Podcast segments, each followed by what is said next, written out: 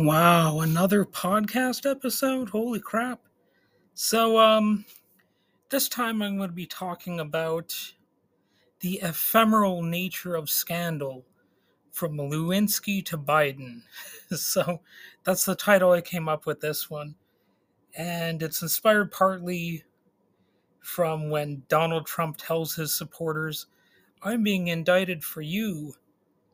You know, um, it's not true when he says that, by the way. And, you know, anyone with sense can see Trump is being indicted for himself and for his own actions. Putting that aside, let's pretend this is necessarily just about Democrats versus Republicans. Well, in that case, let's see who arguably got that ball rolling and what they said about it back in the day. Well, what do you know? When Ken Starr went after Bill Clinton during his presidency, Starr tried to emphasize that the case is not about sex, and you know he went on to say that it was about you know like all these other grand ideals or whatever. But we all know it was an attempt to uh, sort of just tarnish the uh, Democratic president and um, sort of drag his name through the muck because that was really an era when bitter partisan hackery started to take shape thanks to people like Newt Gingrich. And you know, it's not like it's not like there was none of that in previous uh, political uh, administrations, but I would say that the Clinton years was really where that started to take off.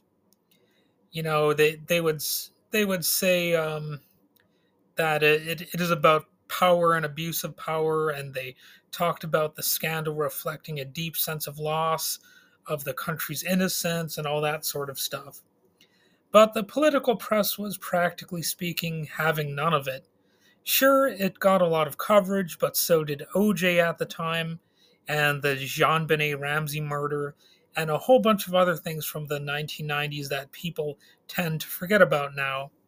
Similarly, people were acutely discussing Edward Snowden's decision to leak to Greenwald at one point, but now that's become largely an irrelevancy.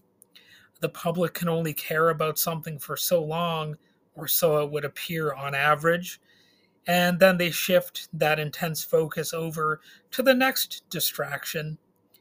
And you can also remember, of course, Obama's death panels and FEMA camps. Remember how spooky and scary those ideas were? Well, they suddenly were forgot about. You know, even even though the idea was, you know, they're going to be putting your grandparents to death. You know, your your grandma supposedly was going to be just done away with by by wicked Obama, and suddenly, suddenly, the, all that talk just evaporated, almost like it was bullcrap you know, like it was a lie and like it was stuff that actually did not really matter because it had no substance. Well, eventually that same thing will happen regarding Republicans saying that we should be getting away from big tech. Well, the, they were saying that. Then the elongated muskrat came along and they suddenly loved big tech big tech again.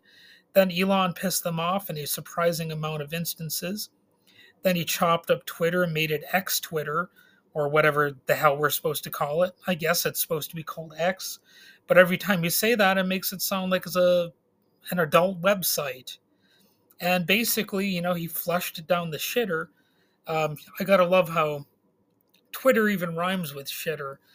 And in reality, all Musk had to do in order to uh, retain his good graces in the public eye all he really had to do was create an edit post button and then shut the fuck up but he just couldn't do it.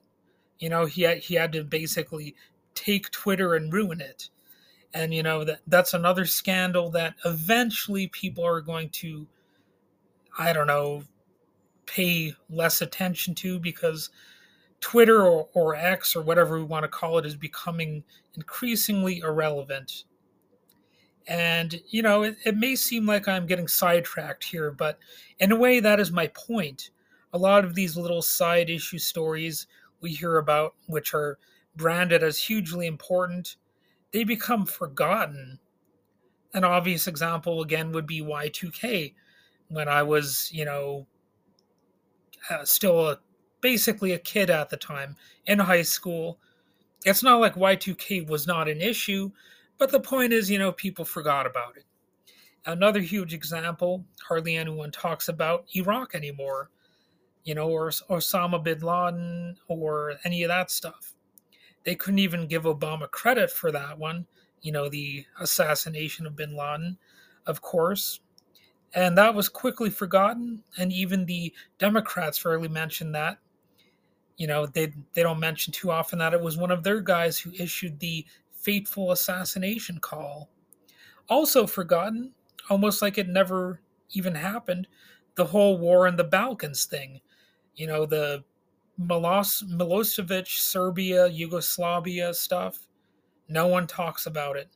If if I was to mention the KLA, you know, the Kosovo Liberation Organization, how many people would even know what I was talking about?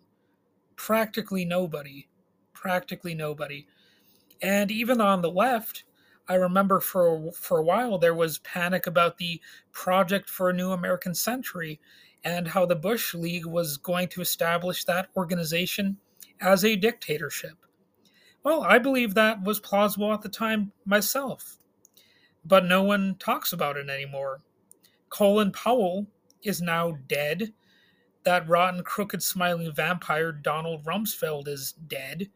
Dick Cheney went back to his basement lair to devour stray puppies and babies, and George W. Bush basically retired from being a wannabe dictator to read My Pet Goat and paint. And hey, he's actually not even that bad of an artist. Too bad he was also a destroyer of countries and a slave to the military industrial complex and all that fun stuff. But eventually, even his incredible scandals, which really literally destroyed at least one country uh, that we talked about endlessly at the time, well, even that's largely faded from you know public discussion.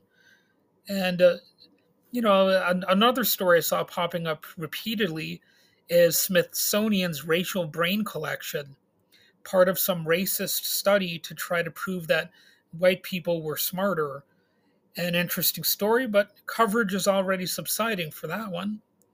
So that's a long winded way to point out that it's quaint for me to resurrect the Monica Lewinsky story. Spurred by conservative pundits, they push that special counsel into focusing on an extramarital affair that Clinton carried on with White House intern Monica Lewinsky. In a Washington Post headline, the media was regularly implying that Clinton was as guilty as sin. They made fun of Monica Lewinsky's looks, you know, the fact that she's not the smallest girl of all time, the smallest woman. And Bill Clinton had an odd moment where he discussed the finer points of the meaning of the word is. So I'm I'm sure some of you, if, you, if you've never heard of that, go ahead and look up that video. It's it's a, it's a bit of a mind warping moment and really worth uh, examining as a strange historical footnote. That being said, it's relevant to look back at this story and remember oh, yeah, the, Rep- the Republicans really sort of started the whole modern impeachment wars thing. Though, to be honest, I really think that W should have been impeached over his lies. The problem is, of course, the U.S. Constitution limits grounds of impeachment to treason, bribery, or other high crimes and misdemeanors but does not itself define high crimes and disme- or misdemeanors. Dismisdemeanors, I almost said. I don't know. What, sorry about that. But anyway, uh, would the lies about WMDs and Bin Laden's ties to Saddam have been enough to meet that criteria? Probably not for those fellow clowns. Still, I would have liked to have seen them try. That's partly because lies and terrible deeds do have far reaching consequences and implications. Though a lot of feeble minds genuinely forget history, not everyone does, and they may even use bits of history to justify and rationalize their current behavior. So, an RT headline from 2022 said, There's no place for emotions in nuclear decisions, Kremlin. So, what was that in reference to?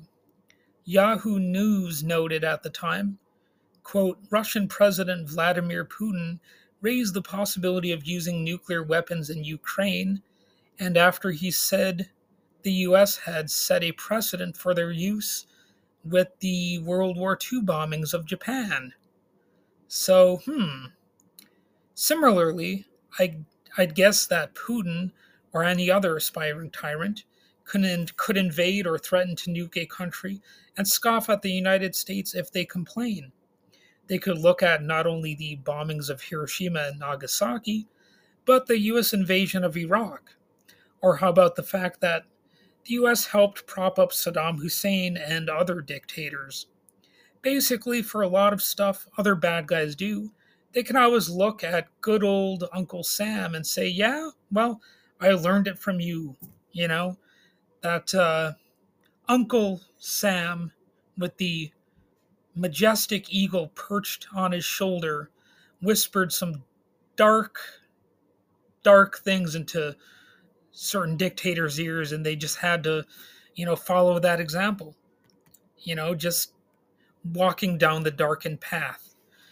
And that brings me to the next point. A lot of this Democrats versus Republican stuff, this warmongering and power wrangling, comes from an, comes from an attitude that constantly emphasizes competition above everything else.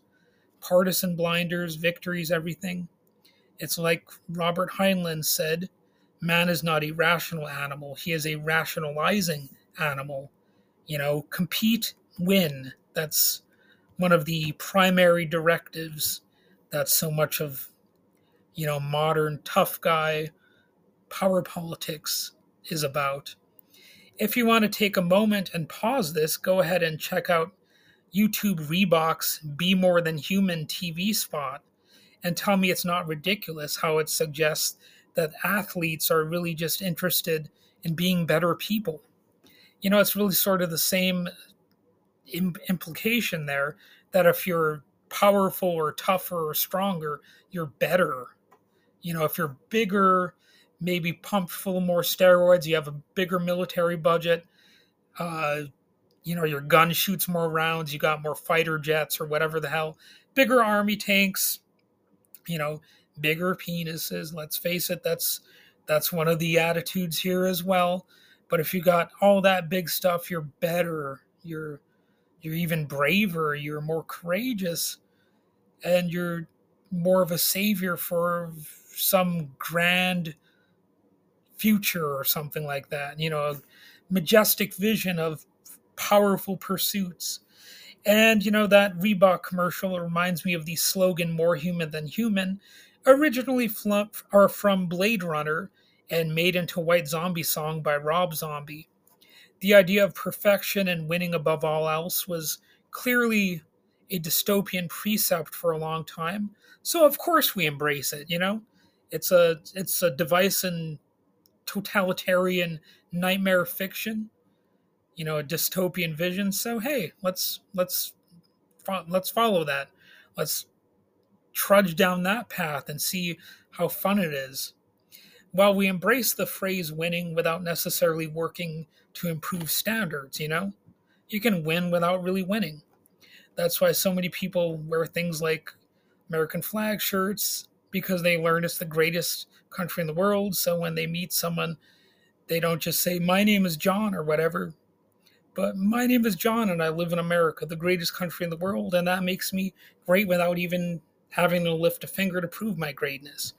You know, it's a it's a, it's a nice little cheat code at life, I guess. Just like every sports team is number one, every god is number one, every dad might be gifted with the world's greatest dad mug or t shirt.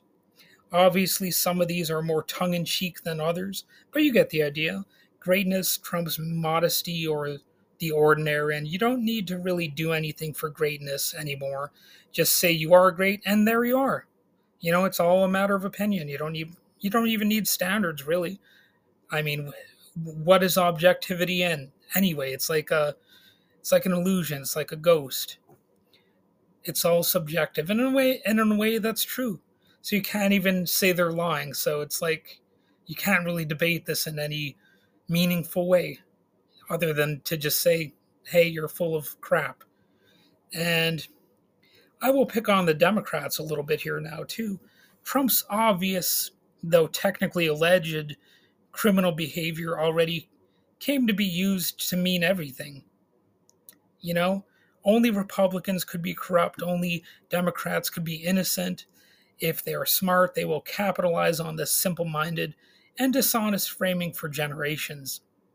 Well, assuming this country will still even exist in generations, of course, that all remains to be seen. I'm not even not even framing that in some apocalyptic way. I'm just saying as a general fact, you know, sometimes countries disappear even without some apocalyptic scenario. You know, it, it happens. Uh, PBS.org notes that regarding the Hunter Biden obsession, the Republican led House Oversight Committee conducted a more than five hour interview with former Hunter Biden business partner Devon Archer as part of its expanding congressional inquiry into the Biden family businesses as the GOP explores a potential impeachment inquiry into the president. Both Republican and Democratic lawmakers inside the closed door interview said Archer testified that over the span of 10 years, Hunter Biden put his father on the phone around 20 times while in the company of associates, but never once spoke about any business dealings. New York Representative Dan Goldman, who was representing Democrats inside the room, told reporters after the interview, after the interview that Archer testified that Hunter sold the illusion of access to his father by taking credit for things his father did as vice president that he had no part in. So far, that's the big scandal. That's just about the best they've got. And I'm not even sure at this point if that narrative is actually held up. If it was how the Clinton case was framed too, in a way, there may have been a crime in there somewhere, but not really the scandal of the century. But you know, we still have to try to make it look like it's a big beefed up scandal, like the biggest scandal of all time or something like that. You know, we there's an element of been there, done that already. And the rest of the conservatives can just both sides it anyway if they want. And say, well, both parties are corrupt. Technically true, but Trump is wanted for espionage, trying to overturn a national election, and a number of other campaign related charges. Similar to Trump in terms of bragging, when Bill Clinton was elected president in 1992, he promised to, provide the most ethical administration in history. That those are apparently his exact words. Of course, there were damaging facts which Starr's team collected and presented at the Clinton impeachment trial, and the biggest one didn't involve sex, despite being called the Lewinsky affair. It was perjury.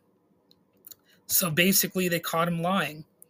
So, what if, in their zeal to convict, they had included stronger evidence of a, of a sex scandal, one related to the 1995 Monica Lewinsky scandal, that, you know, made it more about the sex being a crime due to the power imbalance. While the problem there would be obvious, politicians like that power imbalance. They surely would like to sexually harass people. I am surprised that just hasn't been legalized at this point because there have been so many little sexual harassment scandals in politics, including tons that don't get sustained media scrutiny. There was one sex scandal where a Republican politician was caught whacking off near a preschool despite belonging to a party that dismisses all Democrats as groomers. You know, that's not you know, that's that's not a you know, a typical sex scandal. It's not like you know, cheating on your wife or something or it's mere sexual harassment. But you know, it was definitely a scandal, but you don't really hear that much about it. So Democrats maybe bring that scandal up every once in a while. Or how about Dennis Hastert, the longest serving Republican Speaker of the House in history, who was convicted of sexual abuse of teenage boys in 2016. When's the last time any Democrat has even mentioned that scandal or any other sex scandal that involves Republicans for that matter? They don't do it very often. I guess they would see it as too mean to Republicans or something.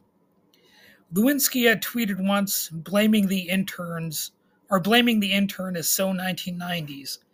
In other words, even Monica Lewinsky, the purported victim of a power imbalance, treats that scandal literally as a laughing matter. If the Democrats brought up Republican sex scandals, they could far more easily crush Republicans, but for whatever reason, they just don't want to do it.